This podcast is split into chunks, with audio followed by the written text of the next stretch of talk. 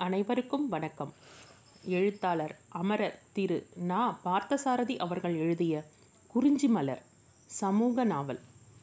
வாசிப்பது எழுத்தாளர் ஷென்பா பாலச்சந்திரன். அத்தியாயம் மூன்று. ஓடுகின்றனன் கதிரவன் அவன் பின் ஓடுகின்றன ஒவ்வொரு நாளாய். வீடுகின்றன என் செய்வோம் இனி அவ்வெய்ய கூற்றுவன் வெகுண்டிடில் என்றே. நற்றினை விளக்கம். துன்பங்களையும் தொல்லைகளையும் சந்திக்கும் போதெல்லாம் பூரணியின் உள்ளத்தில் ஆற்றல் வாய்ந்த தெளிவான குரல் ஒன்று ஒலித்தது. தோற்றுவிடாதே வாழ்க்கையை வென்று வாகை சூட பிறந்தவள் நீ. துன்பங்கள் உன் சக்தியை அதிகமாக போக்கின்றன. மனிதர்களின் சிறுமைகளையும் தொல்லைகளையும் பார்த்து பார்த்து உன் ஞான கண்கள் மலரப் போகின்றன. குப்பைகளையும் இழிவும் தாழ்வுமான நாற்றக் கழிவுப் பொருட்களையும் உரமாக எடுத்துக்கொண்டு மனமிக்க பூவாக பூத்து தெய்வ சிலையின் தோளில் மாலையாக விழும் உயர்ந்த பூச்செடி போல் ஏழ்மையும் துன்பமும் உனக்கு உரம் கொடுத்து உன்னை மனம் கமழ வைக்கப் போகின்றன. நீ வாழ்க்கை வெள்ளத்தோடு இழுபட்டு கொண்டு போகும் கோடி கோடி பெண்களில் ஒருத்தி அல்லல். பெண்ணின் ஒரு தனி வாழ்க்கை நீ. வாழ்க்கையில் ஒரு தனி பெண் நீ. வாழ்க்கையின் வெள்ளத்தில் எதிர்நீச்சல் போடப் போகின்றவள் நீ. துன்பங்களை மிக அருகில் சந்திக்கும் போதெல்லாம் பூரணியின் இதயத்தில் இந்த குரல் ஒலித்தது. இது யாருடைய குரல்? எதற்காக ஒலிக்கின்ற குரல் என்பதை யாரால் அறிய முடியும்? விட்டக்குறை தொட்டக்குறை என்பது போல் ஆன்மாவோடு ஒட்டி வந்த துணி அது. வாழ்க்கை மலர மலர அதுவும் மலரலாமோ என்னவோ? மறிக்கொழுந்து செடியும் துளசி செடியும் எப்படி மணக்கும் என்பதை அவை வளர்ந்து பெரிதான பின்பு கண்டுபிடிக்கலாம் என்று காத்திருக்க வேண்டாமே. முளைத்து வேர்விடும் போதிலிருந்தையே தமக்குரிய மனத்தையும் பரப்பும் சிறப்பு வாய்ந்த அந்த செடிகளைப் போல் சில பேருக்கு உருவாகும் போதே லட்சியம் தானாக அமைந்து விடுகிறது. பூரணி துளசி செடி போன்றவள். முளைக்கும் போதே மணத்தவள். துளசியைப் போல் அகமும் புறமும் தூய்மையானவள் புனிதமானவள் உள்ளும் புறமும் தமிழ் பண்பு என்னும் மனம் கமழுகின்றவள். துன்பங்களை வரவேற்று ஆள்கின்ற ஆற்றல் அவளுக்கு உண்டு. பூரணி உள்ளே ஓடிச் சென்று பார்த்தபோது தம்பி சம்பந்தனை கூடத்தில் பாய் விரித்து படுக்க விட்டிருந்தார்கள். சுற்றிலும் பள்ளிக்கூடத்து பிள்ளைகள் கூட்டம். பெரிய தம்பி திருநாவுக்கரசு என்ன செய்வதென்று தோன்றாமல் சம்பந்தனின் தலைப்பக்கம் நின்று விழித்து கொண்டிருந்தான். ஏதோ பெரிய தவறை செய்து தவறில் சிக் கொண்டு படுத்துவிட்டது போல் சம்பந்தன் விக்கலும் விசும்பலுமாக அழுது கொண்டிருந்தான். குழந்தை மங்கையர்க்கரசியும் சேர்ந்து அழுது கொண்டிருந்தாள். பூரணி பக்கத்தில் உட்கார்ந்து பாயில் துவண்டு கிடந்த தம்பியின் இடது கையை தூக்கி தாங்கினாற் போல் நிறுத்த முயன்றாள். கை நிற்கவில்லை. நடுவில் முறிந்த இளம் வாழை குறுத்து வெயிலில் வாடி விழுகின்ற மாதிரி துவண்டு விழுந்தது. அக்காவை பார்த்ததும் சம்பந்தனின் அழுகை அதிகமாகிவிட்டது. சிறுபிள்ளை கைதானே அம்மா. மட்டை வைத்து கட்டினால் ஒன்று கூடிவிடும். நாலு வீடு தள்ளி ஒரு நாட்டு வைத்தியர் இருக்கிறார். அவரை கூட்டிக் கொண்டு வரச் சொல்லு என்று ஓதுவார் தாத்தா பூரணிக்கு பின்புறம் வந்து நின்று கொண்டு சொன்னார். பூரணி திருநாவுக்கரசின் முகத்தை பார்த்தாள். திருநாவுக்கரசு நாட்டு வைத்தியரை அழைத்து கொண்டு வர வேகமாக ஓடினான். அக்கா நான் ஒன்றுமே செய்யலக்கா. பாலுங்கிற முரட்டு பையன் ஒருத்தன் என் கூட படிக்கிறான். அவன் மாடியிலிருந்து என் கணக்கு நோட்டை பிடுங்கி கீழே வீசி எறிஞ்சிட்டான். மாடிக்கு நேரே கீழே ஒரு பெரிய மாமரம் இருக்குது அந்த மரத்து கிளைக்கு நடுவே நோட்டு விழுந்து சிக்கிக்கிடுச்சு. அதை எடுக்கிறதுக்காக ஏறினேன். ஏறுகிறப்போ கால் இடறி விழுந்துட்டேன் என்று அழுகையினுடைய நடந்ததைச் சொல்லி தன் குற்றமின்மையை அக்காவுக்கு புலப்படுத்தினான். மற்ற மாணவர்களை விசாரித்ததிலும் பாலு என்கின்ற முரட்டு பையனை பற்றி கடுமையாகத்தான் சொன்னார்கள். நோவும் வேதனையுமாக கையெலும்பு பிசக்கி விழுந்து கிடக்கும் அந்த சமயத்திலும் கூட தவறு தன்னுடையதில்லை என்று அக்கா அக்காவுக்கு விளக்கிவிட வேண்டுமென அவன் துடித்து கொண்டிருந்த ஆர்வத்தை பூரணி குறிப்பாக கவனித்து கொண்டாள். திருநாவுக்கரசு நாட்டு வைத்தியரோடு வந்தான். பூரணி சற்று விலகினார் போல எழுந்து நின்று கொண்டாள். வைத்தியர் அருகில் அமர்ந்து முழங்கையை எடுத்து தொட்டு அமுக்கி பார்த்தார். ஓதுவார் கிழவர் அவருக்கு பக்கத்தில் இருந்தார். ஒன்றும் பயமில்லை. விரைவில் சரியாகிவிடும் என்று சொல்லிவிட்டு மூங்கில் பட்டைகளை கொடுத்து கையை நிமிர்த்து கட்டி கோழி முட்டை சாறு நனைந்த துணியால் இறுக்கி சுற்றி போட்டு முடிந்தார். கையை ஆட்டாமல் அசையாமல் வைத்து கொண்டிரு தம்பி. கொஞ்ச நாட்களில் எலும்பு ஒன்று கூடி கை முன்போல் ஆகிவிடும். என்று சம்பந்தனிடம் அன்போடு சொல்லிவிட்டு எழுந்திருந்தார் வைத்தியர். ஓதுவார் கிழவர் பூரணியின் காதரியில் ஏதோ சொன்னார். அவள் ஓடிப்போய் ஒரு தட்டில் நான்கு ரூபாய்களை வைத்து வைத்தியரிடம் மரியாதையாக நீட்டினாள். வைத்தியர் சிரித்தார். உன்னிடம் வாங்கி எனக்கு நிறைந்து விடாது அம்மா. அழகிய சிற்றம்பலத்திற்கு நான் எவ்வளவோ செய்ய கடமைப்பட்டிருக்கிறேன். இதை நீயே வைத்துக்கொள். பையனுக்கு கை சரியான பின் அவசியமானால் ஏதாவது கேட்டு வாங்கிக் கொள்கிறேன் என்று அவள் கொடுத்ததை வாங்க மறுத்துவிட்டார் அவர். அப்பாவின் பெருமை அந்த வீட்டை ஆண்டு கொண்டிருப்பதை பூரணி உணர்ந்தாள். காசையும் பணத்தையும் சேர்த்து வைத்துவிட்டு போகாவிட்டாலும் அந்த குடும்பத்திற்கு உதவி செய்து பெருமைப்பட விரும்பும் மனிதர்களையும் உறவுகளையும் நான்கு புறத்தும் தேடி வைத்து விட்டு போயிருக்கிறார் அவர். பணம் வாங்க மறுக்கும் வைத்தியர் தன் குடும்பம் போல் எண்ணில் சுகதுக்கங்களில் பங்கு கொள்ளும் ஓதுவார். தனி அனுதாபத்தோடும் அன்போடும் உதவ காத்திருக்கும் அண்டை அயலார்கள். இவையெல்லாம் அப்பாவின் நினைவாக எஞ்சியிருக்கின்ற பெருமைகள் அல்லவா? பள்ளிக்கூடத்து பையன்கள் கூட்டம் போகிற வழியா இல்லை. உங்களுக்கெல்லாம் வேடிக்கையா இருக்கிறதா? அவன் கையை ஒடித்து கொண்டு வந்து விழுந்து கிடக்கிறான். கூட்டம் போடாமல் வீட்டுக்கு போய் சேருங்கள் என்று ஓதுவார் கிழவர் கூப்பாடு போட்ட பின்பே பிள்ளைகளின் கூட்டம் குறைந்தது. குழந்தை மங்கையர்க்கரசிக்கு நடந்தது என்னவென்று தெரியாவிட்டாலும் அண்ணன் சம்பந்தனுக்கு ஏதோ பெரிய துன்பம் வந்திருக்கிறது. இல்லாவிடில் பாயில் படுக்கவிட்டு வைத்தியரெல்லாம் கட்டுப்போட மாட்டார். இத்தனை பேர் கூட மாட்டார்கள் என்று மொத்தமாக ஏதோ துக்கம் புரிந்தது. அதனால் அந்த குழந்தையின் அழுகை இன்னும் ஓயவில்லை. எதிர்வீட்டு ஓதுவார் கிழவர் விடைபெற்று புறப்பட்டார். நான் வீட்டுக்கு போறேன் பூரணி. தம்பியை கவனமாக பார்த்துக்கொள். ஏதாவது வேண்டுமானால் என்னை கூப்பிடு. வாசல் திண்ணையில் தான் படுத்து கொண்டிருப்பேன். எதை நினைத்தும் துக்கப்படாதே அம்மா. இன்னாருடைய பெண் என சொன்னாலே மற்றவர்கள் போட்டி போட்டுக்கொண்டு உதவ முன்வருகின்ற அத்தனை பெருமையை அப்பா தனக்கு தெளி வைத்து போயிருக்கிறார். நீ ஏனம்மா கலங்க வேண்டும்? என்று போகும்போது சொல்லிவிட்டுத்தான் போனார் அவர். எல்லோரும் இப்படித்தான் சொல்லுகிறார்கள். அப்பாவின் பெருமை இன்சூரன்ஸ் ஏற்பாடு போல் மரணத்திற்கு பின் லாபம் சம்பாதிக்கிற உயில் வியாபாரமா? என்ன? பண்புள்ளவன் அடைந்த புகழைப் போல் பொதிந்து வைத்து போற்ற வேண்டிய பெருமை அல்லவா அது? நான் வசதிகளை அடைவதற்காக அப்பாவின் பெருமையை செலவழித்து வீணாக்க வேண்டிய அவசியமில்லையே என்னுடைய கைகளால் உழைத்து நான் வாழ முடியும். என் உடன் பிறப்புகளையும் வாழ வைத்து இந்த குடியை உயர்த்த முடியும். சிறிய ஆசைகளை முடித்துக் கொள்வதற்காக அப்பாவின் பெருமையை செலவழிக்க நான் ஒருபோதும் முற்பட மாட்டேன். அப்பாவின் பெருமையில் மண்ணுலகத்து அழுக்குகள் படிய விட மாட்டேன் என்று எண்ணி நெட்டுயிர்த்தாள் பூரணி. இவற்றை நினைக்கும்போது அவளுடைய முகத்திலும் கண்களிலும் ஒளியும் உறுதியும் தோன்றின. அக்கா இனிமேல் அண்ணனுக்கு கை நேராக வராமல் போயிடுமா? அழுகையின் விசும்பலோடு சிறிய ஆரஞ்சு சுளைகளைப் போன்ற உதடுகள் துடிக்க பூரணிக்கு பக்கத்தில் வந்து நின்று கொண்டு இப்படி கேட்டாள் குழந்தை. அப்பொழுது அகன்று மலர்ந்த அந்த குழந்தமை தவழும் கண்களில் பயமும் கவலையும் தெரிந்தன. இல்லை கண்ணே அண்ணனுக்கு கை சீக்கிரமே நல்லா போயிடும் என்று சொல்லி குழந்தையை வாரி அணைத்து கொண்டாள் பூரணி. பூக்களின் மென்மைகளையும் பன்னீரில் குளித்த மனத்தையும் கொண்டு செய்தது போன்ற உடம்பு குழந்தை மங்கையர்க்கரசிக்கு. குழந்தையின் உடலை தீண்டும் போதும் சிரிப்பை காணும் போதும் சின்னஞ்சிறு பூக்கண்களை அரி அருகில் பார்க்கும் போதும் வாழ்க்கையில் சத்தியத்திற்கு இன்னும் இடமிருக்கிறது என்கின்ற மாதிரி ஒரு தூய நம்பிக்கை உண்டாகிறது. அப்பா இருந்தால் கோவிலில் இருந்து வீடு திரும்புகின்ற நேரம் இது. மாலையில் தென்புறம் திருமங்கலம் சாலையில் நெடுந்தூரம் காலார நடையாக போய்விட்டு திரும்பும்போது கோவிலில் முருகனையும் வணங்கிவிட்டு ஏழு ஏழரை மணி சுமாருக்கு வீடு திரும்புவார் அவர். இரவில் கன உணவாக சோறு சாப்பிடுவது அவருக்கு பிடிக்காது. சோறு உண்டால் விரைவில் உறக்கம் வந்துவிடும் என்ப என்று கோதுமை தோசை இட்லி மாதிரி குறைந்த உணவாக சிறிது உண்பார்.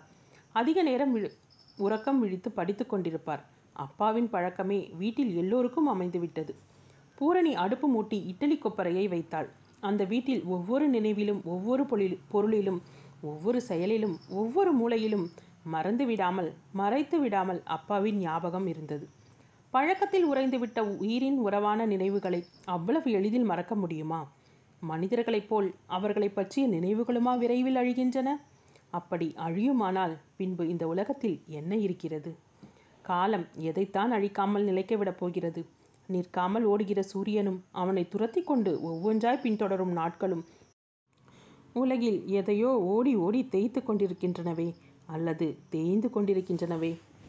ஒரு தட்டில் நான்கைந்து இட்லிகளை எடுத்துக்கொண்டு போய் சின்னத்தம்பி சம்பந்தனுக்கு அவன் படுத்து கொண்டிருந்த இடத்திலேயே எழுந்து உட்கார்ந்து சாப்பிடுமாறு கொடுத்துவிட்டு வந்தாள் பூரணி.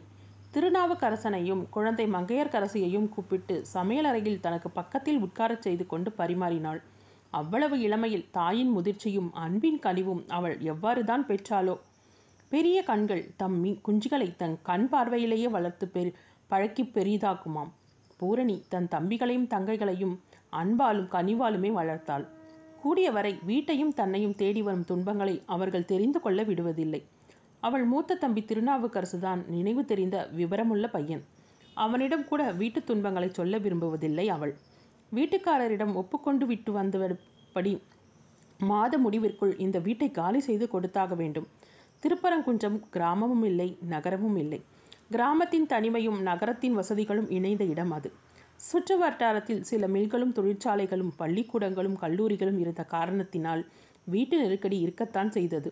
மதுரை நகருக்குள் வாடகை கொடுக்க இயலாத மத்தியதர குடும்பங்களும் கூலிகளும் அமைதியான வாழ்வை முருகன் அருள் நிழலில் கழிக்க விரும்புபவர்களும் நெருங்கி கூடும் இடம். ஆகையால் அங்கு வீட்டு பஞ்சம் அதிகமாகிவிட்டது. கிழக்கு பக்கம் செம்மண் குன்றை தழுவினாற் போல் பிரம்மாண்டமாக உருவாகி கொண்டிருக்கும் பொறியியல் தொழிற்கல்லூரி திடீரென்று ஊரையே பெரிதாக்கிவிட்டது போல் தோன்றுகிறது. வீட்டுக்காக அப்போது போய் நாலு தெருவில் சுற்றி பார்த்துவிட்டு வரலாம் என்று தோன்றியது பூரணிக்கு. இரவானாலும் அதிக நேரமாகிவிடவில்லை. ஊரிலும் தெருக்களிலும் கலகலப்பு இருந்தது. நாலு இடத்தில் நாலு தெரிந்த மனிதர்களிடம் சொல்லிவிட்டு வந்தால் காலியாயிருக்கிற வீடுகளை பற்றி ஏதாவது துப்பு கிடைக்கும். ஏழை குடும்பத்து பெண்களுக்கு வரன் கிடைப்பது போல வாடகை வீடும் இன்றைய சமுதாயத்தில் எளிதாக கிடைத்துவிடாத ஒன்றாயிற்று. அரசு வீட்டை பார்த்துக்கொள். மங்கைக்கு தூக்கம் வந்தால் படுக்கையை விரித்து படுக்க செய். நான் கொஞ்சம் வெளியே போய்விட்டு வருகிறேன். ஒன்பது ஒன்பதரைக்குள் வந்துவிடுவேன். கதவை தாழ்பாட் போட்- போட்டுக்கொண்டு தூங்கி விடாதே என்று திருநாவுக்கரசிடம் சொல்லிக்கொண்டு புறப்பட்டாள் பூரணி. பனி பரவ தொடங்கியிருந்த அந்த முன்னிரவு நேரத்தில் மங்கிய நில ஒளியின் கீழே சன்னதி தெருவில் வார்த்தைகளால் சொல்ல முடியாத ஓர் அழகு தென்பட்டது. வரிசையாக இருபுறமும் வீடுகள் விளக்கு ஒளி தெரியும் ஜன்னல்கள் பூக்களில் பலவித வாசனை சந்தனம் ஊதுவத்தி மனம். மனிதர்களின் குரல்கள் வானொலி இசை வாயரட்டை பேச்சுக்கள் மாட்டுக்கழுத்து மணி ஓசை பிரபஞ்சம் என்ற முடிவிலா புத்தகத்தின் முதற்பக்கம் போல் ஓர் எடுப்பு. ஒரு கம்பீரம் ஒரு கலை அந்த வீதியின் அமைப்பில் விளங்கியது. வீதி தொடங்கும் இடத்தில் நிலவின் குளிர்ந்தெழுந்தது போல் நீள நிமிர்ந்து தோன்றும் மலை சார்ந்த கோபுரம். கோபுரம் சார்ந்த குமரன் கோவில்.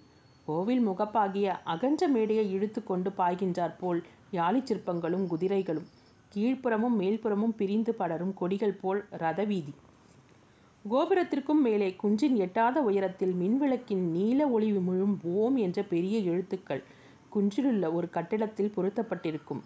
அந்த ஓம் இருளில் தனியாக அந்தரத்தில் தொங்குவது போல் பெரிதாய் உயர்ந்து எங்கிருந்து பார்த்தாலும் தெரியும். அந்த ஓமை உற்று மேலே பார்த்து கொண்டே பூரணி சன்னதி திரிவில் நடந்தாள். இருளில் அந்த ஓம் மின்விளக்கை எவ்வளவு நேரம் பார்த்தாலும் அழுக்காது அவளுக்கு. கீழும் மேலும் எங்கும் எதனோடும் தொடர்பின்றி உயர்ந்த வானவிதானத்தில் ஓம் என்ற சக்தியே ஒளி பூவாய் பூத்து திருப்பரங்குன்றம் முழுவதும் மனம் பரப்பி நிற்பது போல் அழகாய் தோன்றும் அந்த ஓம். வீட்டு மொட்டை மாடியில் நின்று அதை பார்த்து மகிழ்வது அவளுக்கு வழக்கமான அனுபவம். ரத வீதிகளிலும் வெள்ளியங்கிரி சந்து திருக்குளச் சந்து முதலிய சந்துகளிலும் ஒன்று குடித்தனத்திற்கு ஏற்ற சிறிய இடங்கள் இருந்தாலும் இருக்கலாம். சரவண பொய்கை கரையிலும் ரயில் நிலையத்திற்கு தென்கிழக்காக கிரிவீதியிலும் பெரிய ஒன்று குடித்தன ஸ்டோர்கள் சில உண்டு. பகல் நேரத்தை விட்டு இரவில் அவள் புறப்பட்டதற்கு காரணம் இருந்தது. பழகிய மனிதர்கள் அதிகமாக இருக்கும் இடங்களில் அப்பாவின் துக்க சம்பவம் நடந்து ஒரு மாதம் கூட ஆகும் முன் சுற்றித் திரிவது அவமானமாக தோன்றியது. அவளுக்கு உடனடியாக பெரிய வீட்டை காலி செய்துவிட்டு ஒன்று குடித்தனம் வர முயல்வது பற்றி தெரிந்தவர்கள் தூண்டி துருவி கேள்விகள் கேட்பார்கள். அதிகம் பேர் கண்களில் படாமல் இடம் விசாரிக்க அந்த நேரமே ஏற்றதென்று அவள் நினைத்தாள். தேரடியிலும் கோவில் வாயிலில் உள்ள கடைகளிலும் கூட்டமும் கலகலப்பும் இருந்தன. சந்நிதி முகப்பில் ஒரு கணம் நின்று வணங்கிவிட்டு கிழக்கே பெரிய ரத வீதியில் திரும்பினாள் பூரணி. இரவு மூன்று மணி வரை அரவம் குறையாத தெரு அது. தெருக்கோடியில் மேட்டில் இருந்த டூரிங் சினிமா கொட்டகைதான் அந்த மாதிரி ஆழ்புழக்கத்திற்கு காரணம். வெளியூரிலிருந்தெல்லாம் ஆயிரக்கணக்கான பக்தர்கள் வந்து முருகனை சுற்றி கொண்டிருந்தார்கள் என்றால் முருகனை சுற்றி குடியிருந்த உள்ளூர்காரர்கள் டூரிங் சினிமா கொட்டகையை சுற்றி கொண்டிருந்தார்கள். திருக்குளத்து முதல் சந்தில் தன்னோடு படித்த கமலா என்ற பெண்ணின் வீடு இருப்பது அவளுக்கு நினைவு வந்தது. திரும்பியவுடன் முதல் வீடு கமலாவுடையது. கமலா அவள் தாயார் இன்னொரு பாட்டியம்மாள். மூன்று பேராக வீட்டு வாயிலில் திண்ணையிலேயே உட்கார்ந்து ஏதோ வம்பு பேச்சு பேசிக் கொண்டிருந்தார்கள். போகலாமா வேண்டாமா? என்ற தயக்கத்தோடையே நடந்து போய் அந்த வீட்டு வாயிலில் நின்றாள் பூரணி. பேச்சில் ஈடுபட்டிருந்த கமலாவின் கவனத்தை தன் பக்கம் திருப்புவதற்காக கமலா என்று பூரணி மெல்ல கூப்பிட்டாள். எத்தனை குரலின் ஒளிகளுக்கு நடுவே ஒலித்தாலும் தனியே ஒரு தனித்தன்மை பூரணியின் குரலுக்கு உண்டு. அந்த குரலிலேயே அவளை அடையாளம் கண்டு கொண்டு பூரணியா என்று கேட்டவாறு கமலா எழுந்து வந்தாள். உனக்கு வருவதற்கு இப்போதுதான் ஒழிந்ததோ அம்மா? பகலில் வந்து என்னோடு கொஞ்சம் பேசிக்கொண்டிருந்தால் பிடித்து கொண்டு விடுவேன் என்று பயமா? அதற்காக இப்போது வரவில்லை அடி கமலா. இப்படி வா உன்னிடம் சொல்கிறேன் என்று கமலாவை அருகில் வரச் செய்து காதோடு மெல்ல தான் வந்த வேலையை சொன்னாள் பூரணி. வசதியான சன்னதி தெரிவை விட்டுவிட்டு இங்கே இந்த சந்துக்கா வர வேண்டும் என்கிறாய்? மதுரைக்கு போக வர சன்னதி தெருவுக்கு பக்கத்தில் நினைத்த நேரம் பஸ் ஏறலாம். இங்கே வந்துவிட்டால் அவ்வளவு தூரம் நடந்து போய்த்தான் ஆக வேண்டும். உன் தம்பிகளுக்கு பள்ளிக்கூடம் போக இன்னும் நடை அதிகமாகுமே. எல்லாம் யோசனை பண்ணி கொண்டு செய். வசதிகளை வைத்து பார்க்க கொண்டிருப்பவர்களுக்குத்தான் மேலும் சில வசதிகளுக்கு ஆசைப்பட முடியும் கமலா. ஒரு வசதியும் இல்லாதவர்களுக்கு எல்லா வசதி குறைவுகளுமே வசதிகளாகத்தான் தோன்றும். பூரணி ஏக்கத்தோடு சொன்னாள். கமலா இதற்கு சமாதானம் சொல்ல முடியவில்லை. உன்னிடம் பேசி வெற்றி கொள்ள என்னால் முடியாது அம்மா. ஒரு தடவை பள்ளிக்கூடத்து பேச்சு போட்டியில் உனக்கு எதிராக பேசி தோற்றது போதும். தமிழ் தத்துவம் எல்லாம் உனக்கு தண்ணீர் பட்ட பாடு. நான் என்ன? உன்னை போல் தமிழ் அறிஞரின் மகளா? சாதாரண விவசாயியின் பெண். என்னை விட்டுவிடு கரையில் ஒரு ஸ்டோர் இருக்கிறது. இப்போதே போய் பார்த்துவிட்டு வரலாம். நிலா வெளிச்சத்தில் உலா வந்தது போர் ஆயிற்று. பள்ளிக்கூட நாட்களுக்கு பின் நாம் சேர்ந்தாற் போல நடந்து செல்ல சமயமே வாய்த்ததில்லை. நான் வர தயார் உன்னைத்தான் உன் அம்மா இந்த நேரத்தில் என்னுடன் அனுப்புவார்களா? என்று எனக்கு சந்தேகமாய் இருக்கிறது தாராளமாய் அனுப்புவார்கள். இப்போதெல்லாம் அந்த பக்கம் எவ்வளவு நேரமானாலும் ஒரு பயமும் இல்லை. சினிமா கொட்டகையும் பொறியியல் தொழில் கல்லூரியும் வந்த பிறகே ஊரே பெரிதாக போய்விட்டது. இதோ அம்மாவிடம் சொல்லிக்கொண்டு ஒரு நொடியில் வந்து விடுகிறேன் என்று சொல்லிவிட்டு கமலா தன் தாயிடம் சொல்லி வரச் சென்றாள். கமலாவுக்கு பூரணியை விட நான்கைந்து வயது குறைவு. இருவரும் பல ஆண்டுகள் சேர்ந்து படித்தவர்கள். படிப்பு முடிந்த பிறகும் அந்த நட்பு நிலைத்தது என்றால் அதற்கு காரணம் பூரணிதான். மிக சில வினாடிகளே தன்னோடு பழகியவர்களும் தன்னை தன் முகத்தை தன் கண்களை தன் பேச்சை மறக்க முடியாதபடி செய்து அனுப்பிவிடுகின்ற ஓர் கம் அரிய கம்பீரம் அவளிடம் இருந்தது. சில வினாடிகள் பழகியவர்களே இப்படியானால் பூரணியுடன் பல ஆண்டுகள் சிறு வயதிலிருந்து சேர்த்து படித்த கமலாவுக்கு அவளிடம் ஒரு பற்றும் பாசமும் இருந்ததில் வியப்பென்ன? கமலா வந்தாள். பூரணியோடு கிழக்கு நோக்கி நடந்தாள். சீக்கிரம் வந்துவிடு பெண்ணே என்று கமலாவின் தாயார் தெரு திரும்பும் போது வீட்டு வாசலில் வந்து நின்று சொல்லிவிட்டு போனாள். கிழக்கே போக போக வீதி அகன்றது. வீடுகள் குறைந்தன. தோட்டங்களும் வெளிகளும் தாமரை இலைகளும் முட்டுகளும் மண்டி கிடக்கும் சரவண பொய்கை நீர்ப்பரப்பும் மலையொட்டி காட்சியளித்தன. வடப்புறம் கூடைத்தட்டி பரம்பு என்னும் மொட்டை செம்மண் குன்று சமீபத்து மழையினால் விளைந்த சிறிது பசுமையை நிலவுக்கு காட்டி பெருமைப்பட்டு கொண்டிருந்தது போலும். இருவரும் நடந்து வந்து அரையறையாக பிரிந்த ஒரு கட்டிடத்தின் முன் நின்றார்கள். இதுதான் அந்த ஸ்டோர். ஊரை விட்டு விலகி இருக்கிறது. மின்சார விளக்குகள் கிடையாது. இனிமேல் தான் இங்கு விளக்கு தொடர்புகள் கிடைக்க வேண்டும். வீட்டுக்காரர் மின்சார தொடர்புக்கு முயன்று கொண்டிருக்கிறார். இன்னும் பல அறைகளுக்கு ஆட்கள் குடிவரவில்லை. வாடகை மிகவும் குறைவு. ஒரு சமையல் கட்டு சிறு கூடம். முன்புறம் வராந்தா. மூன்றும் கொண்ட ஓர் அறைக்கு வாடகை பன்னிரண்டு ரூபாய்தான். கமலா சொல்லி முடித்தாள். வாடகை மிகவும் குறைவாக இருந்தாலும் அந்த இடம் ஊரிலிருந்து அதிகம் தள்ளியிருப்பதாக நினைத்தாள் பூரணி. சினிமா கொட்டகையையும் கடந்து சிறிதளவு தொலைவு அப்பால் இருந்தது அந்த ஸ்டோர். அந்த நேரத்திலேயே அந்த ஸ்டோர் அதை சுற்றியிருந்த இடங்களிலும் ஊர் அடங்கினார் போன்று சில்வண்டு கீச்சிடும் அமைதி படர்த்து விட்டிருந்தது. ஸ்டோர் வாசலில் வேப்ப மரத்தின் கீழே பீடி புகையை இழுத்தவாறு உட்கார்ந்திருந்த ஒரு ஆள் அவர்கள் கூப்பிடாமலே எழுந்து வந்து தானாக சில விவரங்களை அன்போடு அவர்களுக்கு சொன்னான். செட்டியார் விளக்கு கனெக்ஷன் வாங்கிட்டாரு அம்மா. இன்னும் ஒரு வாரத்திற்குள்ளார விளக்கு வந்துவிடும். நீங்கள் சொன்னா போல நாலஞ்சு ரூம் காலி இல்லை. இப்போ எல்லாம் வந்து அட்வான்ஸ் கொடுத்துட்டு போயிட்டாங்க. ஒரே ரூம் தான் இருந்துச்சு. நானும் ஸ்டோர்காரர் செட்டியாரும் கொஞ்ச நேரத்துக்கு முன்னாடி இந்த மரத்தடியில் தான் பேசிக்கிட்டு இருந்தோம். இப்போ தான் ஒரு ஆள் அட்வான்ஸோடு வந்து கெஞ்சினார். செட்டியாரும் அவருமா பேசிக்கிட்டே சரவண பொய்கை ஓரமாக நடந்து போனாங்க. அவர்கிட்ட இருந்து செட்டியார் முன்பணம் வாங்குறதுக்குள்ளே நீங்கள் பார்த்துட்டீங்கன்னா ஒருவேளை பெண் பிள்ளைன்னு இறக்கப்பட்டு ரூமை உங்களுக்கே விட்டாலும் விட்டுருவார். நரைத்த மீசையும் பூனை கண்களுமாக தோன்றும் அந்த நோஞ்சான் கிழவன். சமயத்தில் வந்து கூறுகிறாவிட்டால் நாளைக்கு வந்து பார்த்து பேசிக்கொள்ளலாம் என்று பூரணியும் கமலாவும் திரும்பி போயிருப்பார்கள். இப்போது இருக்கின்ற ஏழ்மையில் பன்னிரண்டு ரூபாய்க்கு வீடு கிடைத்தால் எனக்கு எவ்வளவோ நல்லது கமலா. அதையே பார்த்து விடலாம் என்று நினைக்கிறேன். தம்பிகளுக்கும் எனக்கும் நடை முன்னை விட கூடும். அதை பார்த்தால் முடியாது என்று கமலாவின் காதில் மெல்லச் சொன்னாள் பூரணி. கமலாவுக்கு பூரணியின் அவசியம் புரிந்தது. எனக்கு இந்த ஸ்டோர்கார செட்டியாரை நன்றாக தெரியும் பெரியவரே. நான் சொன்னால் அவர் தட்டமாட்டார். என் தந்தைக்கு மிகவும் வேண்டியவர் அவர். நீங்கள் கொஞ்சம் எங்களுக்கு அவர் இருக்கிற இடத்தை காட்டி உதவினால் நன்றி உள்ளவர்களாக இருப்போம் என்று கமலா அந்த பூனைக்கண் கிழவனை கேட்டாள். இடத்தை காட்டுறதாவது? நான் அவங்க கூட துணைக்கு வரேன். அம்மா சரவண பொகை கரையில் அந்த நாவல் மரத்தடியில் உட்கார்ந்து பேசிக்கிட்டு இருப்பார் செட்டியார். பார்த்து ஒரு வார்த்தை காதில் போட்டுட்டா வேற யாருக்கும் விடமாட்டார். நமக்கு உறுதி சொன்னது போல திருப்தியாயிடும் என்று உற்சாகமாக கூறி தானும் உடன் புறப்பட்டான் கிழவன். முன்னால் கிழவனும் அடுத்தாற்போல் கமலாவும் கடைசியாக பூரணியும் ஒருவர் பின் ஒருவராக நடந்தார்கள். தண்ணீர் பாயும் ஒலி மலைகளில் தவளை கூச்சல் மலையில் காற்று மோதி சுழிக்கும் சுர் ஓ ஓசை. இவை தவிர இரவின் அமைதி சூழ்ந்திருந்த அத்துவானமாக இருந்தது அந்த இடம். தூரத்தில் இருந்து டூரிங் சினிமா ஒளி நைந்து வந்தது. மர நிழல்களின் ஊடே சிவந்த மேனியில் தேமல் போல் நிலவொலியும் நிழலும் கலந்து பூமியில் படரும் அழகை பார்த்து கொண்டே பூரணி தரை நோக்கி நடந்து கொண்டிருந்தாள். திடீரென்று ஐயோ சங்கிலி அறுத்து கொண்டு ஓடுறானே என்று கமலாவின் அலறலும் திடுதிடுவென்று ஓடும் ஒளியும் அவளை தூக்கி வாரி போடச் செய்தன. எதிரே பார்த்தால் கமலாவும் அந்த ஆளும் தனக்கு மிகவும் முன்னால் போயிருந்தது தெரிந்தது. கமலா பதறி நின்றாள். அந்த பூனைக்கண் கிழவன் தான் முன்புறம் ஓடிக்கொண்டிருந்தான். பூரணியின் உடம்பில் எங்கிருந்து தான் அந்த பலம் வந்து புகுந்தவனமோ அவனை துரத்தி ஓடலானாள். கீழே கிடந்த ஒரு குச்சிக்கல்லை எடுத்து ஓடுகிறவன் பிடரியை குறிவைத்து வீசினாள். அடுத்த கணம் அவன் குரூரமாக அலறி விழுந்து மறுபடியும் எழுந்து ஓடினான். பூரணி விடவில்லை. அருகில் நெருங்கி அவனை பிடித்து விட்டாள். நாயை சங்கிலியால் பிணிக்கிற மாதிரி அவனுடைய அழுக்கு துண்டாலேயே அவன் கையை கட்டினாள். குறிஞ்சி மலரும்.